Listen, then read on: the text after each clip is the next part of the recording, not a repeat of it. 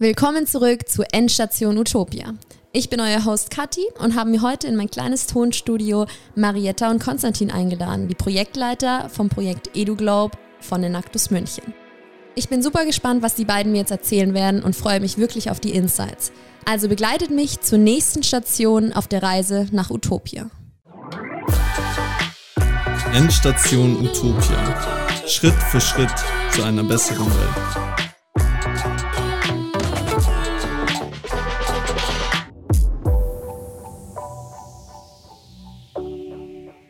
Seid die Projektleiter von EduGlaub, einem Projekt hier ähm, bei uns in München.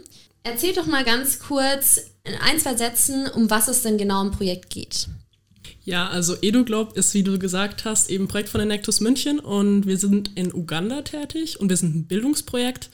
Unser Ziel ist es, Schülern in Uganda ähm, praktische Skills zu vermitteln und gleichzeitig ihnen noch Entrepreneurship ein bisschen beizubringen, damit sie sich selber nachhaltig finanzieren können und auch ihre Schulgebühren schon während der Zeit in der Schule finanzieren können.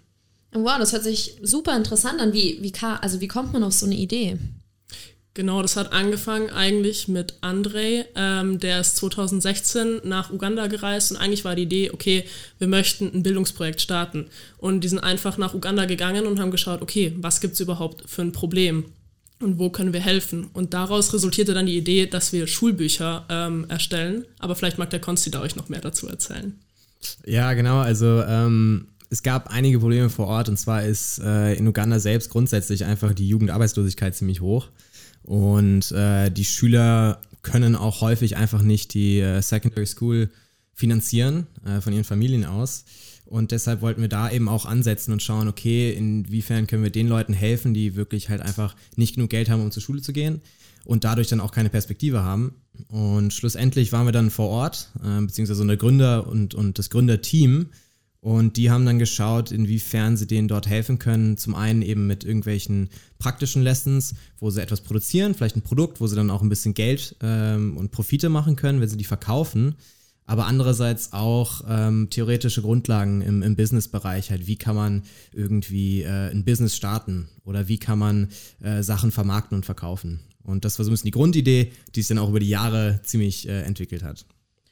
Okay, also, aber also die, ihr habt dieses Problem gesehen in Uganda und eure Lösung war dann, okay, man entwickelt ein Curriculum, um den Kindern in der Schule beizubringen, wie man richtig unternehmerisch handelt. Habe ich das jetzt richtig verstanden?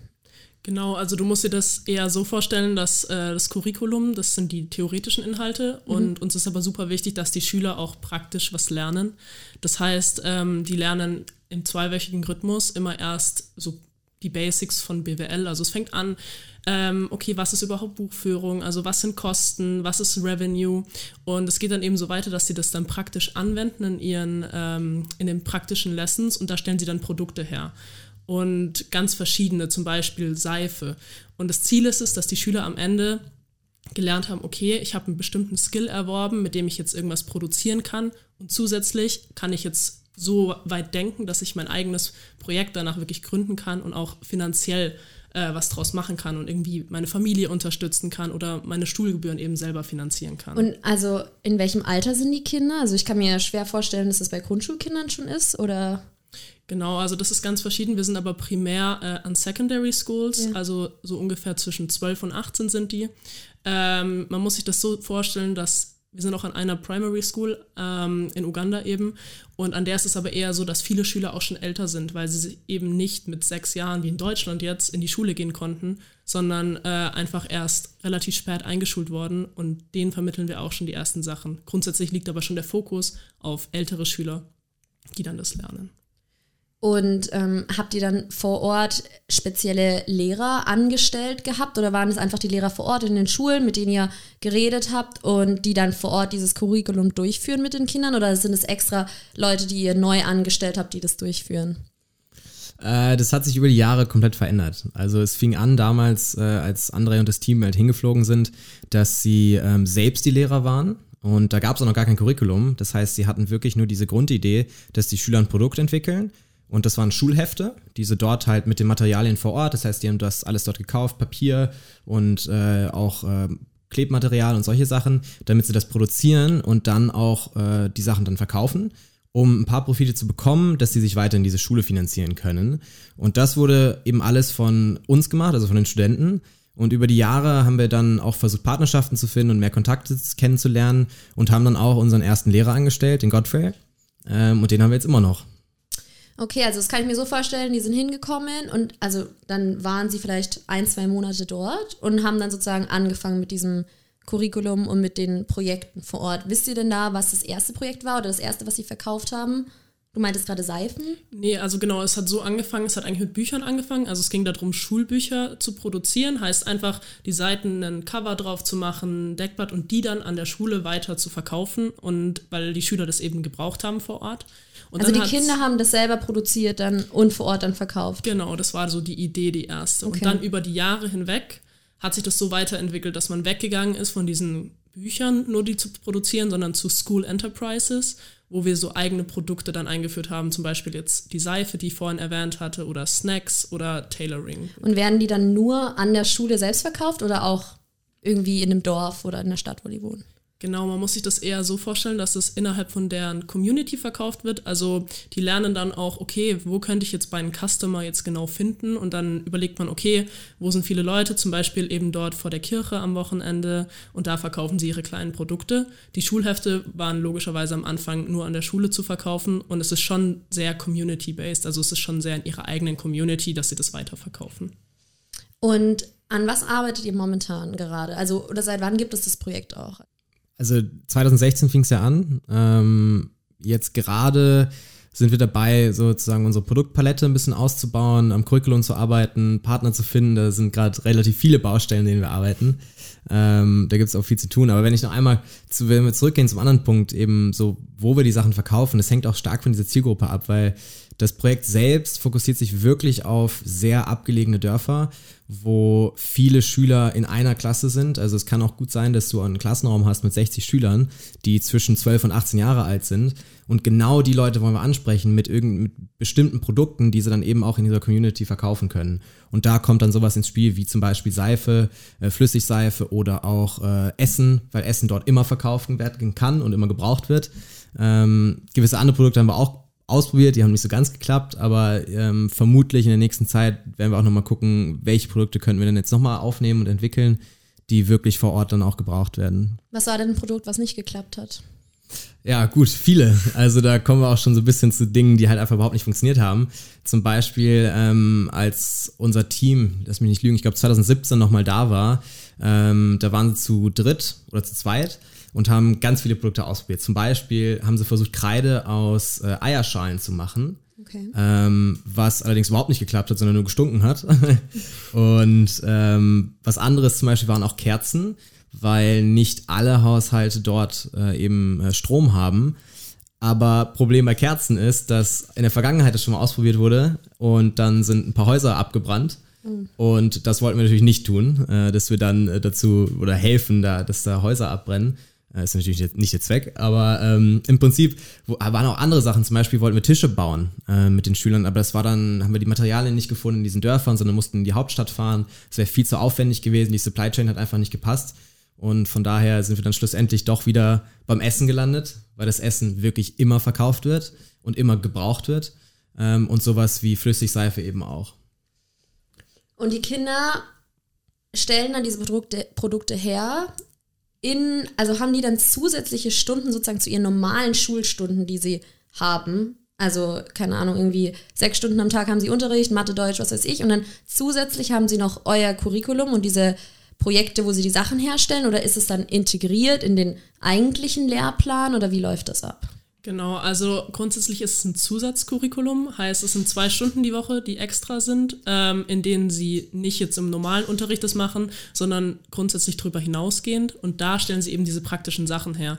Und teilweise ist es aber so, dass die Schüler das auch am Wochenende dann noch selber weiter herstellen, weil es ihnen Spaß macht, weil es für sie was wirklich bringt und weil sie sich auch denken, okay, wir wirklich wir erwerben Skills dadurch. Und man muss sich das auch ein bisschen so vorstellen, dass viele Schüler auch in der Schule wohnen, beziehungsweise die Schüler auch wirklich von Montag bis Samstag jeden Tag in der Schule sind. Also es ist nicht wie in Deutschland, dass man tendenziell eher vormittags in der Schule ist, vielleicht mal Nachmittagsunterricht hat, sondern es ist vielmehr eigentlich der ganze Tag, wo die Schüler eben in der Schule sind. Aber sind es dann nur, also nur einige der Kinder, die dieses Curriculum machen oder alle an der Schule? Oder muss man sich irgendwie darauf bewerben? Oder wie wählt ihr die Kinder aus, die da mitmachen?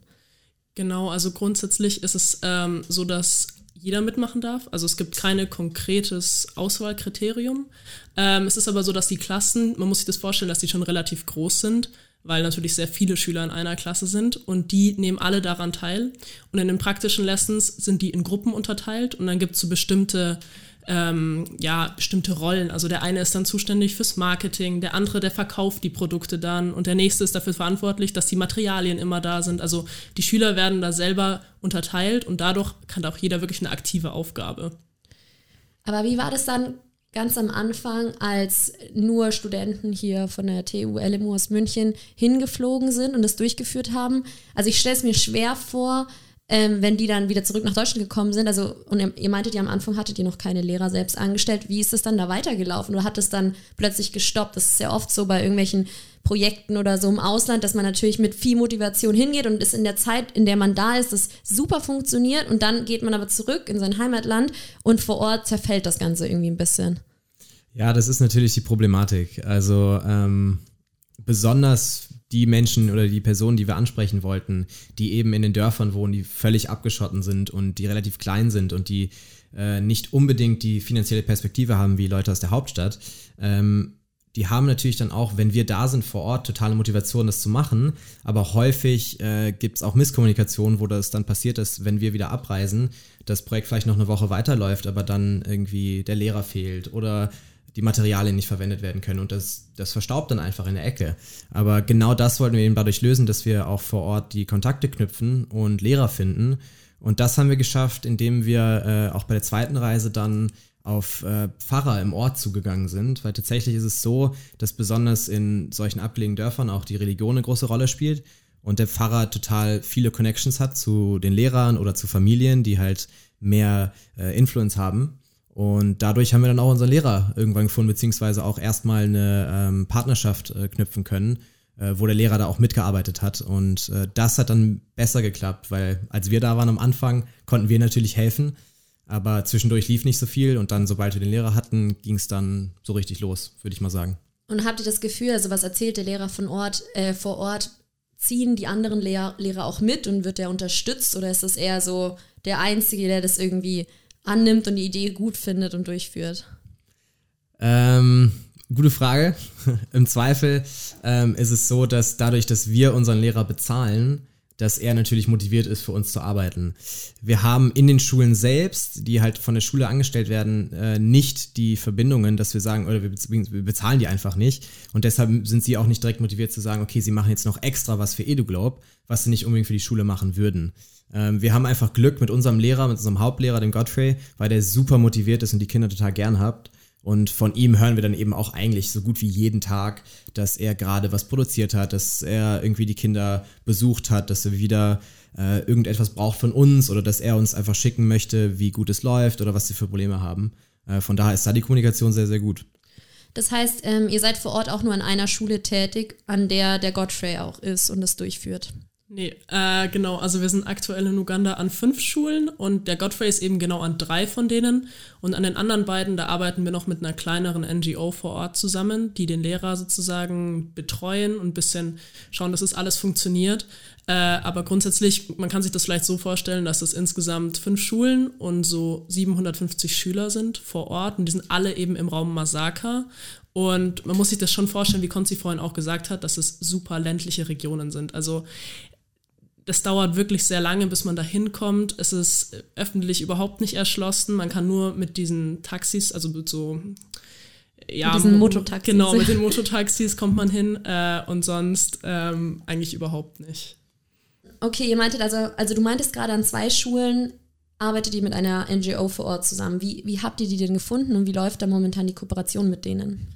Genau, also damals bei der Reise, vor der Reise haben wir uns überlegt, okay, ähm, wir brauchen noch einen Partner vor Ort. Und wir haben uns dann entschlossen, über 200 Schulen, an, äh, über 200 NGOs anzuschreiben und eben zu fragen, okay, ähm, hättet ihr Lust mit uns zu kooperieren? Wir würden uns um die Finanzierung des Ganzen kümmern und es wäre wichtig, dass ihr vor Ort seid und die Lehrer dann ein bisschen ja, managt, also sagen wir so kontrolliert oder einfach die Abrechnungen macht, also das Organisatorische mehr. Und da sind wir dann eben auf die NIAP, so heißt die, gekommen. Ähm, und da arbeiten wir mit dem Henry eben zusammen, der arbeitet dort und der schickt uns zum Beispiel die Budgetplanung für das Semester oder der steht mit uns in Rücksprache und der ist dann eben auch dafür verantwortlich, dass man einen Lehrer findet. Und aktuell ist es Victoria, das ist eine Studentin auch aus von der Kampala University.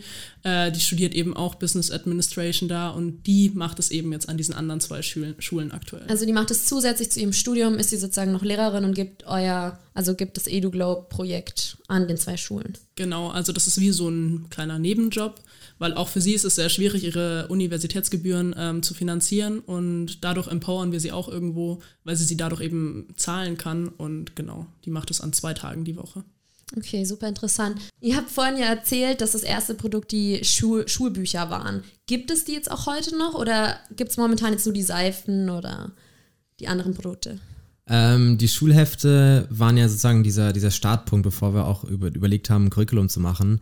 Ähm, schlussendlich haben diese Schulhefte dann gar nicht mehr geklappt, weil äh, die Materialien immer aus der Hauptstadt äh, hergebracht werden mussten und das waren dann mindestens zwei, zweieinhalb Stunden Autofahrt äh, mit diesen Buddha Buddhas äh, und äh, die waren dann tatsächlich auch äh, zu teuer und dieser Kreis, in dem diese Hefte verkauft wurden, war dann auch nicht so, dass die Profite halt wirklich den Kindern geholfen haben, weil die Schüler haben das produziert und die Eltern der Schüler haben dann die Hefte gekauft.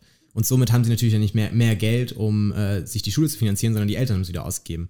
Äh, und daher haben wir dann auch diese Idee mit diesen Heften aufgegeben und haben dann nach neuen Pro Pro äh, Pro Produkten gesucht, äh, wo dann schlussendlich diese Seife rauskam. Ähm, die Flüssigseife, die wir jetzt auch seit knapp drei Jahren ungefähr, glaube ich, machen. Ähm, und das Essen eben auch. Und was beim Essen interessant ist, war, dass die Margen gar nicht so hoch sind, wenn zum Beispiel so kleine Chapatis, das ist was, was eben vor Ort gibt, oder auch irgendwelche Kekse verkauft werden, aber es wird halt immer gekauft, weil die Leute das einfach mögen und Essen brauchen. Und deshalb ähm, sind wir dann bei der, dieser Seife und bei den, beim Essen gelandet und haben nebenbei dann versucht, an einem Curriculum zu arbeiten. Und jetzt eine Frage natürlich, die, ähm, die mir gekommen ist jetzt im Laufe des Gespräches, ist, wie, wie finanziert ihr euer Produkt genau? Und vor Ort auch, also für wie viel verkaufen die zum Beispiel jetzt die Seife oder diese kleinen Kekse? Also es kommt auch immer ganz auf, auf den Standort an. Also wir sind ja an den fünf Stuhlen momentan. Ähm, wir finanzieren, beziehungsweise zur ersten Frage, wie finanzieren wir unser Projekt? Ähm, genau, es läuft zum größten Teil eben über Crowdfunding, äh, Spenden oder auch Stiftungen. Und wir aus Deutschland bieten dann eben äh, zum Anfang eines äh, Terms, eines Schuljahrs, äh, ein Geld oder beziehungsweise ein Budget, was wir dann dem Lehrer schicken und der kann dadurch dann die Materialien kaufen, die gebraucht werden, um Produkte zu verkaufen oder zu produzieren auch und natürlich auch für das Curriculum selbst, so zum Beispiel irgendwie gedruckte Materialien oder sowas. Aber was ich jetzt immer noch nicht so ganz verstehe, ist, wer genau kauft diese Produkte? Also die Community dann vor Ort oder? Ja, also man muss sich das so vorstellen, es ist nicht sehr weitläufig dort. Also wir gehen nicht in die Hauptstadt und verkaufen das da, aber grundsätzlich die Schüler gehen in ihr Dorf, verkaufen es dort auf der Straße, verkaufen es an ihre Familie, Verwandte, Freunde, also in ihrem Umkreis mehr oder weniger. An der Schule, teilweise nehmen die Schulen auch was ab, zum Beispiel von der Seife, die produzieren sie und unsere Schulen ähm, kaufen die den Schülern dann ab, damit sie dann auf den, zum Beispiel auf den Toiletten oder so, die dann eben benutzen können. Aber ist es dann von der Qualität her sind die Sachen dann besser oder ist es billiger, als wie wenn man das normal irgendwo kaufen würde? Also wie stechen die da raus? Oder stechen die einfach nur dadurch raus, dass sie halt ein Schulprojekt sind und dann halt den Leuten erzählen, wieso sie das machen und wo sie mal hinwollen? Also ich glaube, grundsätzlich bei der Seife ist die Qualität tatsächlich einfach auch gut und ähm, das wird vor Ort auch gebraucht. Zum Beispiel, kleiner Fun Fact, die haben herausgefunden, dass sobald die Seife grün ist, dass die Leute sie viel lieber kaufen, als wenn die Seife blau ist oder rot ist. Okay. Also allein das macht schon einen Ausschlag. Man muss sich das aber so vorstellen, dass es natürlich, wenn man sich das auch jetzt in Deutschland vorstellen würde, wenn wir jetzt was machen würden und produzieren würden und es in unserem Umkreis verkaufen, dann ist das Vertrauen natürlich auch einfach da. Heißt, man kauft es auch dann lieber vielleicht bei einem Freund, als dass ich jetzt dass mein Geld irgendwie einer fremden Person gebe. Und dadurch funktioniert es. Wir haben heute noch von Godfrey eine Nachricht bekommen, dass sie in einer der Schulen 220 äh, Saftflaschen hergestellt haben und diese dann auch in den umliegenden Geschäften verkaufen werden, beziehungsweise auch die Schüler selbst auf der Straße dann. Äh, das heißt, wir haben auch, beziehungsweise die Schüler haben äh, tatsächlich Partnerschaften machen können mit äh, Geschäften vor Ort, dass die dort auch äh, in den Geschäften verkauft werden. Und habe ich das dann richtig verstanden, dass ähm, Schü die Schüler ganz unterschiedlichen Alters und unterschiedlicher Jahrgangsstufen einfach zusammen dann da die zwei Stunden in der Woche in diesem Projekt zusammen dann arbeiten?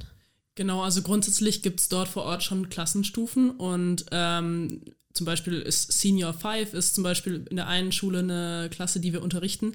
Und man muss sich aber vorstellen, dass in dieser Klasse das Alter super unterschiedlich ist, weil einfach die Leute nicht gleichzeitig in die Schule geschickt worden, weil sie zum Beispiel keine finanziellen Mittel dafür da waren oder weil es einfach nicht möglich war.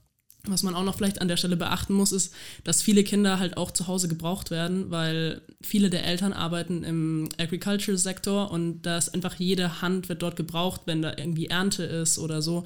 Und deswegen ist es auch schwierig zu erklären, warum ein Kind in die Schule gehen sollte, statt sozusagen zu arbeiten in dem Moment. Diesem Konflikt den wollen wir auch durch unser Projekt ein bisschen lösen, dass es wirklich auch einen Anreiz hat, okay, ich gehe in die Schule, weil ich lerne wirklich was und ich kann mir dadurch selber was finanzieren. Also. Aber glaubt ihr, dass die Eltern das auch wirklich nachvollziehen können oder verstehen können? Ich meine, die haben wahrscheinlich generationenlang nur auf dem Land gearbeitet, in der Landwirtschaft. Glaubst du, die verstehen das auch wirklich, also das Argument, okay, das Kind muss in die Schule gehen, damit es hier in einem Projekt wirklich was lernt, damit es vielleicht später ein eigenes kleines Unternehmen gründen kann? Oder glaubst du, das Verständnis ist da einfach nicht da? Ich stelle es mir schon schwer vor nach wie vor, oder?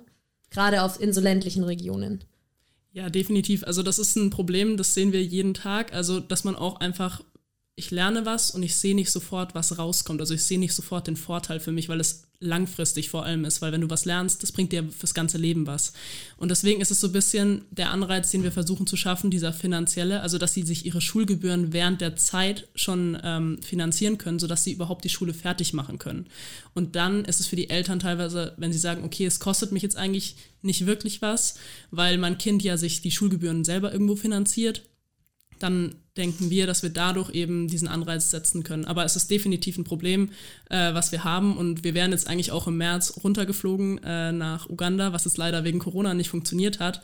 Und das wäre auch eine der Sachen gewesen, denen wir, denen wir auf den Grund gegangen wären. Das heißt, ähm, vor Ort in der Community kennt man euch als Projekt EduGlobe auch schon und Godfrey. Würde ich schon sagen, ja. Okay. Also im Raum Massaker denke ich ja. Okay. Und ähm, nochmal eine Frage zu Godfrey, weil das mich einfach interessiert. Und zwar, also ihr meintet ja, als ihr vor Ort wart, habt ihr halt auch diesen Unterricht gegeben. Und ich meine, wahrscheinlich haben viele von denen, die jetzt in dem Projekt sind, einfach auch BWL studiert, kennen sich aus in dem Bereich. Aber wie war das dann mit Godfrey? Also hat er irgendwie auch studiert BWL oder woher hat der das Wissen, das er dann den Kindern weitergibt? Also mit Marketing, Finance, was weiß ich, was BWL alle studieren. Ähm, den Godfrey hatten wir, äh, beziehungsweise das Gründerteam, angelernt. Das heißt, das meiste hat er auch tatsächlich dann von uns äh, gelernt. In einer Reise vor Ort, wo wir dann wirklich lange da waren, haben wir das Curriculum ein bisschen ausgearbeitet und wirklich eigentlich neu geschrieben dort, äh, wo dann wirklich auch äh, der Godfrey dabei war, beziehungsweise noch eine andere Lehrerin damals, die dann eben auch mit dazu, mit dabei war und gelernt hat, wie wir das gemacht haben und dann auch äh, mit den Techniken, die sie halt vor Ort so ein bisschen kennen, versucht hat umzusetzen, weil Englisch ist natürlich nicht deren Muttersprache direkt. Äh, sie verstehen auch nicht unbedingt alles auf Englisch und da kann man dann auch mit der Sprache vor Ort ein bisschen nachhelfen. Und der Godfrey selbst studiert äh, Theologie, weil der tatsächlich mal Pastor werden möchte und macht auch jetzt mit äh, EduGlobe das äh, nicht nebenbei, aber verdient sich dadurch auch mehr Geld, dass er sich äh, seine Studienkosten auch mitfinanzieren kann. Also Godfrey selber studiert auch und ihr meintet, ihr habt den, ähm, ihr habt ihm damals einige Sachen beigebracht. Aber wie ist es? Gebt ihr ihm nach wie vor noch Informationen? Ich meine, da ändert sich ja sicher viel oder hat er einfach nur dieses Grundwissen jetzt erlangt, wie man unternehmerisch, sage ich mal, handelt? Oder gibt es da immer wieder neuen Input von euch auch und neue Stufen des Lernens auch für ihn? Jetzt konkret im Moment äh, ist das Curriculum recht fix. Äh, wir wollen dann noch daran arbeiten, dass das ein bisschen ausgebaut wird, aber das Curriculum, was dann entstanden ist, äh, haben wir ihm über die letzten Jahre dann wirklich immer weiter weitergegeben und vermittelt und auch angelernt und er ist, hat jetzt den Punkt erreicht, wo er das wirklich gut selbst lernen kann und wir müssen da selbst nicht nochmal nachforschen und nachhaken und weiterbilden, äh, außer wir werden jetzt nochmal das Curriculum weiter ausbauen und wir haben auch tatsächlich jetzt was Neues aufgenommen äh, in das Curriculum selbst. Ähm, das möchte vielleicht die Marietta erzählen. Gerne. Äh, genau, wir haben jetzt Tailoring mit aufgenommen, also Nähen. Und es geht eben darum, dass die Schüler vor Ort lernen, okay, wie funktioniert Schneidern. Und Godfrey ist auf uns zugekommen und war super begeistert und meinte, ja, er hat jetzt voll die gute Idee für ein neues Produkt und wir sind natürlich jederzeit offen. Und dann er so, ja, es wäre super, wenn die wirklich Tailoring lernen würden. Und das haben wir jetzt auch umgesetzt. Gerade ist es in so einer Pilotphase, heißt, wir testen das gerade ganze aus, also das Ganze gerade aus. Und man muss sich das so vorstellen, dass eine Schülerin von uns, die wir 2017 hatten, ähm, die hat die Schule beendet und danach eine Ausbildung gemacht, eben zur Schneiderin. Und genau die wird jetzt auch das Curriculum mit lehren, also den praktischen Unterricht. Heißt, Godfrey und sie werden jetzt an zwei Nähmaschinen wirklich den Schülern beibringen, okay, wie ähm, nähe ich jetzt? Und wir fangen jetzt an, mit was leichterem, nämlich mit Masken, ähm, was halt jetzt auch gerade super passend ist wegen Corona. Und später ist es aber das Ziel, dass sie die Schuluniformen selber herstellen können, weil die man aktuell nur in Kampala eben kaufen kann, also der Hauptstadt von Uganda, und das relativ teuer ist und da eben super viel Einsparungspotenzial ist. Ja, das ist auch super interessant. Also du hast gerade erzählt, dass ähm, eine der Schülerinnen jetzt danach dann Schneiderin geworden ist und dann jetzt hier selber auch beim Curriculum mithilft. Ähm, habt ihr dann noch andere so Success Stories? Also sind mehrere von den Kindern irgendwie danach kleine Unternehmer geworden oder arbeiten in dem Bereich? Wir haben von Godfrey einige ähm, Videonachrichten bekommen, Videobotschaften, wo er alte Schüler aufgesucht hat und gefilmt hat und die jetzt tatsächlich auch Seife selbst produzieren oder auch essen und das dann auf der Straße oder auch in Geschäften verkaufen, um sich und ihre Familien zu ernähren. Ähm, zur Universität oder Ausbildungen haben wir tatsächlich nicht so viele, die das machen. Aber im Prinzip ist auch die Ausrichtung des Projektes nicht direkt auf Leute abgesehen, die dann auch äh, ihr Dorf verlassen und weiter studieren, sondern wirklich ihren Familien helfen können, zusätzliches Geld zu verdienen und damit ihren Lebensunterhalt oder ihre Lebensqualität ein bisschen zu verbessern. Ähm, das beste Beispiel, würde ich sagen, war einer, äh, der auch äh, jetzt schon, ich glaube, zwei oder drei Jahre äh, EduGlobe halt eben beendet hat. Und der hat jetzt auch Leute angestellt und sucht auch ein bisschen Kapital, um dieses Seifenbusiness zu vergrößern. Thema Kapital ist aber wieder eine andere Baustelle, wo wir nicht anknüpfen können. Okay, aber das ist ja wirklich super toll eigentlich, weil man sieht wirklich, wie das Projekt ja dann auch fruchtet, oder? Also von, von dieser Idee, die man ganz am Anfang hatte, bis jetzt hin zu so welchen Kindern, die dann kleine Unternehmer werden, also ganz kleine Unternehmer in ihrem Dorf, ist doch, das ist doch sicher ein super Gefühl, oder? Ja, definitiv. Also vor allem, was mich jetzt auch noch ein bisschen berührt, also schon auch berührt hat, ähm, ist vor allem, dass es auch die, deren Familien irgendwie was bringt. Also, und die Schüler haben eben gesagt, okay, ähm, wir haben jetzt, ich habe das jetzt meiner Schwester auch beigebracht, wie ich das mache. Und die kann das jetzt auch machen. Heißt, die geben das wirklich intern auch nochmal weiter. Und dadurch hast du irgendwie einen Einfluss auf deren ganzen Freundeskreis, Familie. Also man hat noch viel mehr als den einzelnen Schüler, sondern einfach sein ganzes Umfeld, was man im Endeffekt irgendwie beeinflussen kann. Das ist halt super schön zu sehen. Das glaube ich. Das hört sich echt toll an. Was auch super interessant ist, ist, dass ähm, die Ideen, die wir in München haben im Team, was mit den Profiten angestellt werden soll, die die äh, Studenten und Schüler halt eben erzielen, komplett anders sind zu den Dingen, die sie eigentlich vor Ort dann wirklich umsetzen. Wenn man darüber nachdenkt, was wirklich effektiv mit Profiten angestellt werden sollte, aus unserer Perspektive wäre es zum Beispiel sowas wie, wir reinvestieren das in ein kleines Business, versuchen mehr zu verkaufen, das Business zu vergrößern oder versuchen damit auch äh, unseren Eltern vielleicht ein bisschen Geld zu geben. Aber vor Ort ist es tatsächlich so, dass sie einfach ihre Lebensqualität verbessern wollen. Und sie haben zum Teil auch die Profite genutzt, um am Ende des Jahres eine kleine Party zu schmeißen zum Beispiel. Aber genau das ist es ja, was wir eigentlich erzielen wollen, und zwar die Lebensqualität verbessern. Und das sind dann vielleicht so Sachen wie kleine Partys schmeißen oder auch äh, Schulbücher kaufen, die vielleicht super teuer sind. Oder auch im Einzelfall, wenn es Familien gibt, die nicht die ganzen Schulkosten finanzieren können, dass dann wirklich die ganzen Schüler die Profite nutzen, um auch anderen Schülern zu ermöglichen, weiter zur Schule zu gehen. Und für uns ist das super schön zu sehen. Ähm, wir müssen aber uns damit abfinden, dass äh, das Geld, was wir machen, die Profite, einfach nicht immer dafür eingesetzt werden für das, was wir uns erhoffen. Aber das ist auch überhaupt nicht schlimm, weil die Lebensqualität einfach besser wird bei den Schülern selbst. Ja, das ist auch, das hört sich wirklich super an, das ist doch wirklich toll. Ähm, um jetzt vielleicht dann ähm, zum Abschluss zu kommen, wollte ich euch nochmal fragen, an was ihr jetzt gerade konkret arbeitet und wie ihr euch das jetzt auch in Zukunft vorstellt. Also wo wollt ihr noch mit eurem Projekt hin? Genau, also das ist eine größere Frage äh, und eine sehr gute Frage. Also unser Projekt gibt es jetzt schon über vier Jahre, also fast fünf. Und unser Ziel ist es jetzt, ähm, das nochmal ein bisschen zu erweitern und zu skalieren auf Ostafrika. Also dieses Problem, was wir äh, angehen, das gibt es ja nicht nur in Masaka, sondern es gibt es in ganz Uganda, es gibt es in ganz Ostafrika. Und dafür sind wir gerade ganz ähm, auf Partnersuche, weil wir unbedingt dafür Partner brauchen, weil wir eben ähm, immer so einen kleinen Faktor haben, dass wir erstens vor Ort Leute brauchen, die uns wirklich helfen und auch orga organisationstechnisch uns helfen, heißt die Lehrer koordinieren etc. Und ähm, zum anderen eben auch der Lehrer wird nie von uns er wird nie sozusagen sich selber finanzieren können aus diesen Profiten der Schüler. Das ist auch nicht unser Ziel. Aber die Materialkosten oder diese kleineren Sachen, die sollen sich eben daraus finanzieren. Aber um jetzt nochmal zu wachsen, also um nochmal zu skalieren auf andere Länder, ist es eben wichtig, dass wir andere NGOs finden, die uns vielleicht helfen, unterstützen können. Erstens mit ihrem inhaltlichen Knowledge, aber vor allem auch mit ihren Strukturen und ihrem Wissen. Und das ist das, wo wir gerade so dran arbeiten in München. In Uganda selbst, mal zu den Zahlen vielleicht. Wir sind an fünf Schulen, äh, das wurde ja schon erwähnt. Wir haben knapp 750 aktive Schüler, die an dem Projekt teilnehmen und insgesamt lass mich nicht lügen, ich glaube 2500 Schüler, die es jetzt durchlaufen haben in den letzten Jahren. Ähm, und mal schauen, wie es eben weitergeht. Ob wir Partner finden. Wir haben so viele Ideen, die wir umsetzen könnten, theoretisch. Auch äh, zum Beispiel an Schulen äh, in Deutschland rangehen und sagen, hey, wir haben hier was Tolles aufgebaut in Uganda, auch mit Bildung. Und ihr könnt im Prinzip das an eurer Schule als Startinvestment irgendwie ein bisschen Geld sammeln, äh, mal reisen nach Uganda mit uns, mit EduGlobe und das dadurch dann auch finanzieren. Ähm, von daher ist, wir haben viel vor, viele Möglichkeiten. Äh, über die Jahre ist, sind, haben sich die Perspektiven auch immer verändert, dadurch, dass wir einen hohen Wechsel immer hatten in unserem Team. Aber äh, ich bin gespannt, wo es dann auch äh, weiter hingeht.